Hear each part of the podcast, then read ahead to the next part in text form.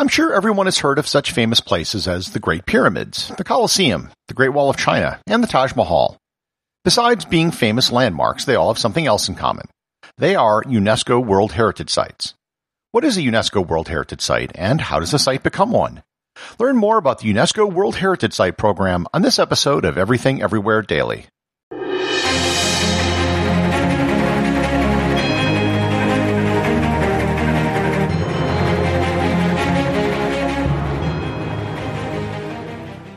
This episode is sponsored by Heaven Hill Bottled and Bond Bourbon. I recently had the chance to try Heaven Hill Bottled and Bond, and I can attest to its exceptional aromas with hints of caramel and vanilla intertwining with its oakiness, which provide a well-rounded flavor profile. Taking a sip is akin to experiencing a piece of bourbon history firsthand. Heaven Hill Distillery may be America's most quintessential bourbon distillery. Established in nineteen thirty-five after the end of Prohibition, the distillery was established by the Shapira family and has remained a family-owned distillery to this day. In eighteen ninety-seven, Congress passed the Bottled in Bond Act, which set forth strict rules for any bourbon labeled Bottled in Bond. Heaven Hill Bottled in Bond Bourbon goes beyond the stringent requirements of the law by aging its bourbon for seven years, not four. The end result is a gold medal-winning bourbon that truly stands out. Available nationally, look for a bottle at your local store. Heaven Hill Bottled in Bond. Heaven Hill reminds you, think wisely, drink wisely. This episode is sponsored by ButcherBox. You've probably heard the old adage that you are what you eat. Nowhere is this more true than with the meats and seafood you consume. That's why ButcherBox sources only the highest quality meats and seafood. All of their beef is grass-fed and grass-finished.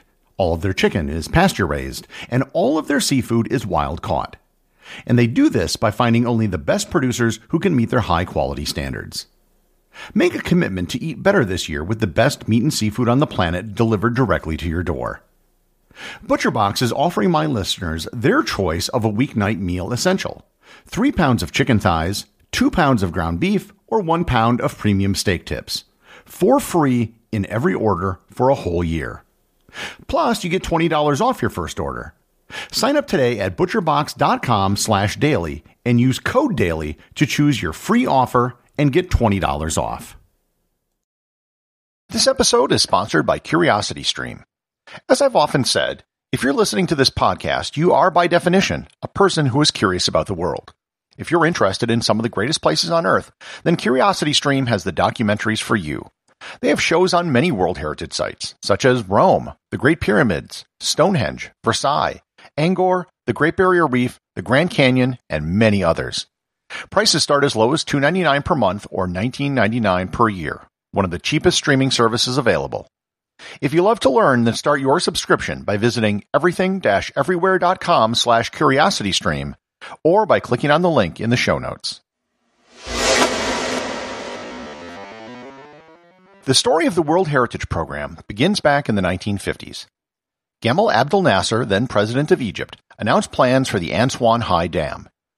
The ambitious project would dam the Nile River, one of the world's largest, and provide over two gigawatts of power for the growing country of Egypt. It would also end the seasonal flooding of the Nile, which was the reason why Egypt was such a fertile region for agriculture. While the dam would provide a great many social improvements to Egypt, it did come at a great cost. The lake which would be created upriver from the dam, Lake Nasser, would submerge all of the archaeological treasures which were on the banks of the river. There was an urgent race which ensued amongst archaeologists to preserve and collect as much as possible before the area was inundated by the lake. In particular, there were two well-preserved sites, Abu Simbel and the Philae Temple, which needed to be totally disassembled, moved, and reconstructed somewhere above the new waterline. The United Nations Educational, Scientific, and Cultural Organization, or UNESCO, spearheaded the international effort to save the Nubian monuments along the Nile. The project was completed in nineteen sixty-eight, and it's still considered one of the greatest international World Heritage preservation efforts in history. Over fifty countries contributed over forty million dollars to the operation. The international cooperation behind saving Abu Simbel led to further interest in creating a more general regime for the protection of the world's cultural and natural heritage. In nineteen sixty-five, the United States, under the Lyndon Johnson administration, held a conference proposing the idea of a World Heritage Trust, whose mission was to protect, quote, the world's superb natural and scenic areas and historic sites for the present and the future of the entire world's citizenry, unquote.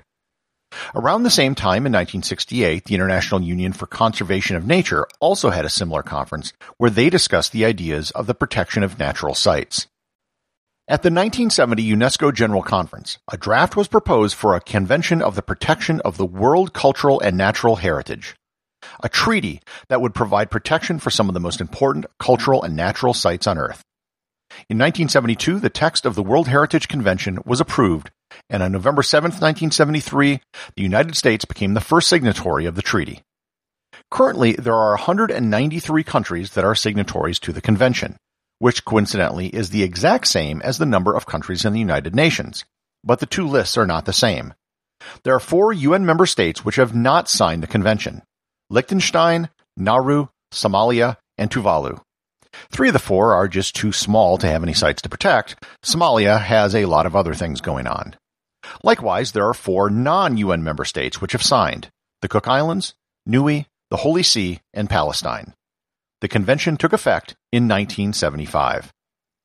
Once the convention was in effect, there was a legal standing for the protection of a list of heritage sites deserving protection. What they didn't have was an actual list of sites. Creating such a list was the next order of business. In nineteen seventy-seven, the first session of the World Heritage Committee was held in Paris.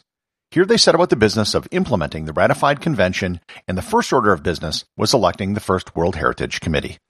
The World Heritage Committee is basically the working group which determines which sites get put onto the World Heritage List. There are currently twenty-one countries that serve on the committee, with each country serving a four-year term. With the first World Heritage Committee set, the second session of the committee, held in nineteen seventy-eight in Washington, D C, was when the first World Heritage Sites were selected and inscribed to the list. There were twelve sites in the first class of nineteen seventy-eight. They are the Galapagos Islands of Ecuador, the city of Quito in Ecuador, Simien National Park of Ethiopia, the rock-hewn churches of Lalibela, Ethiopia, Leonksa Meadow National Historic Park of Canada, Nahani National Park of Canada, the Aachen Cathedral in Germany, the Wieliczka and Bochnia salt mines in Poland, the historic center of Krakow in Poland, the island of Gorée in Senegal, Mesa Verde National Park in the United States, and Yellowstone National Park in the United States. Some of those places you've certainly heard of, and others you might not have. I've personally been to eleven of the twelve sites of that first class, and I can personally vouch that they're all well-deserving of World Heritage status. Since the inscription of the first twelve sites in nineteen seventy-eight, the World Heritage Committee has met annually and has listed sites every year except for twenty twenty, which was canceled due to the pandemic. As of the time of this recording, there are one thousand one hundred twenty-one sites inscribed on the World Heritage List. A site can either be listed as a cultural site, a natural site, or a mixed site. The current breakdown is eight hundred sixty-nine cultural sites, two hundred thirteen natural sites, and thirty-nine mixed sites. There are ten criteria that the committee uses to determine if a site should be on the list. There are six cultural criteria and four natural criteria.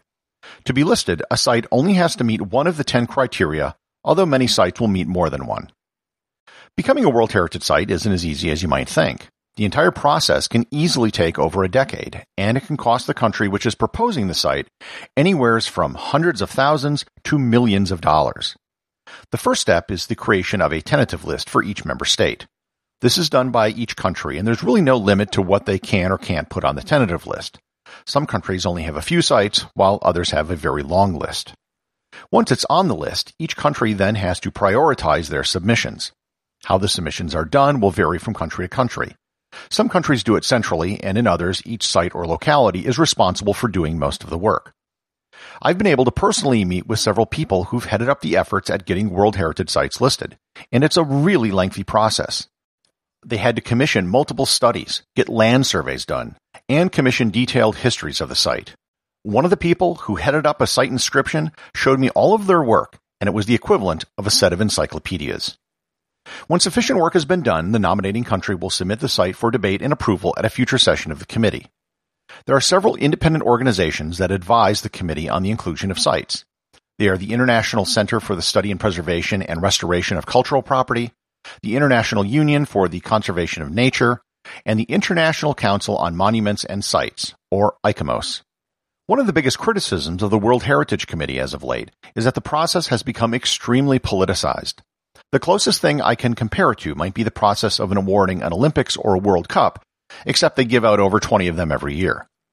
The committee will often vote more based on political pressures and awarding country sites based on a tit-for-tat than on the merits of the site itself. In fact, in recent years, many sites that were not recommended for inscription by ICOMOS were voted in and inscribed anyhow. Most of the real obvious sites which people are aware of, like the Great Pyramids or Petra, were inscribed decades ago. Most of the sites which are listed now tend to be very obscure ones that most people haven't heard of. There's enormous pressure to have sites listed. Not only is it an issue of national prestige, but it's also an issue of economics. Once a site can use the World Heritage name and logo, it can see a dramatic increase in tourism. There's starting to be some pushback against the politicization of the World Heritage Program. A new organization of professionals in heritage conservation was just launched called Our World Heritage, which is trying to hold UNESCO accountable. Their concern is that the desire to get more and more sites listed for reasons of prestige and money has taken over the original mission of the program, which was the preservation of cultural and natural assets. From the standpoint of the World Heritage Convention, the protection which they can provide sites on the list is mostly persuasion and public pressure. Sites that are threatened by development or the lack of upkeep can be placed on a special list of threatened sites. In extreme cases, a site can be delisted. However, this has only happened twice in the forty-two years that the list has been in operation.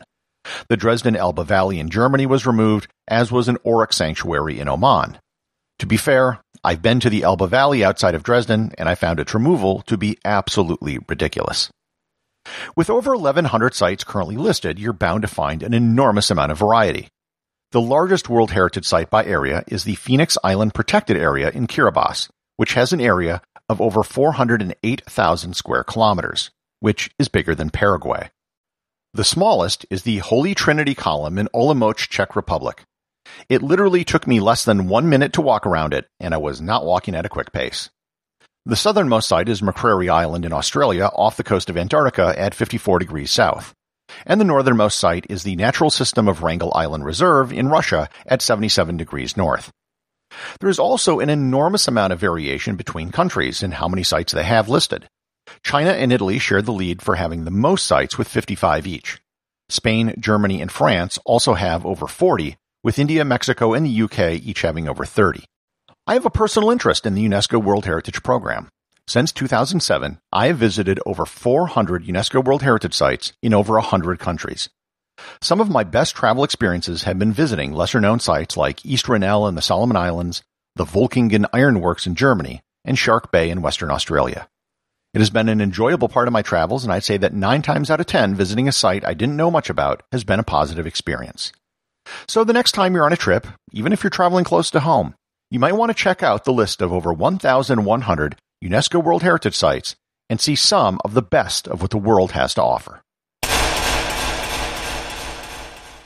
Executive producer of Everything Everywhere Daily is James Makala. Please remember to support the show over at patreon dot com, where you can get exclusive merchandise, and to leave a review on Apple Podcasts. Leave a five-star review to have your review read online.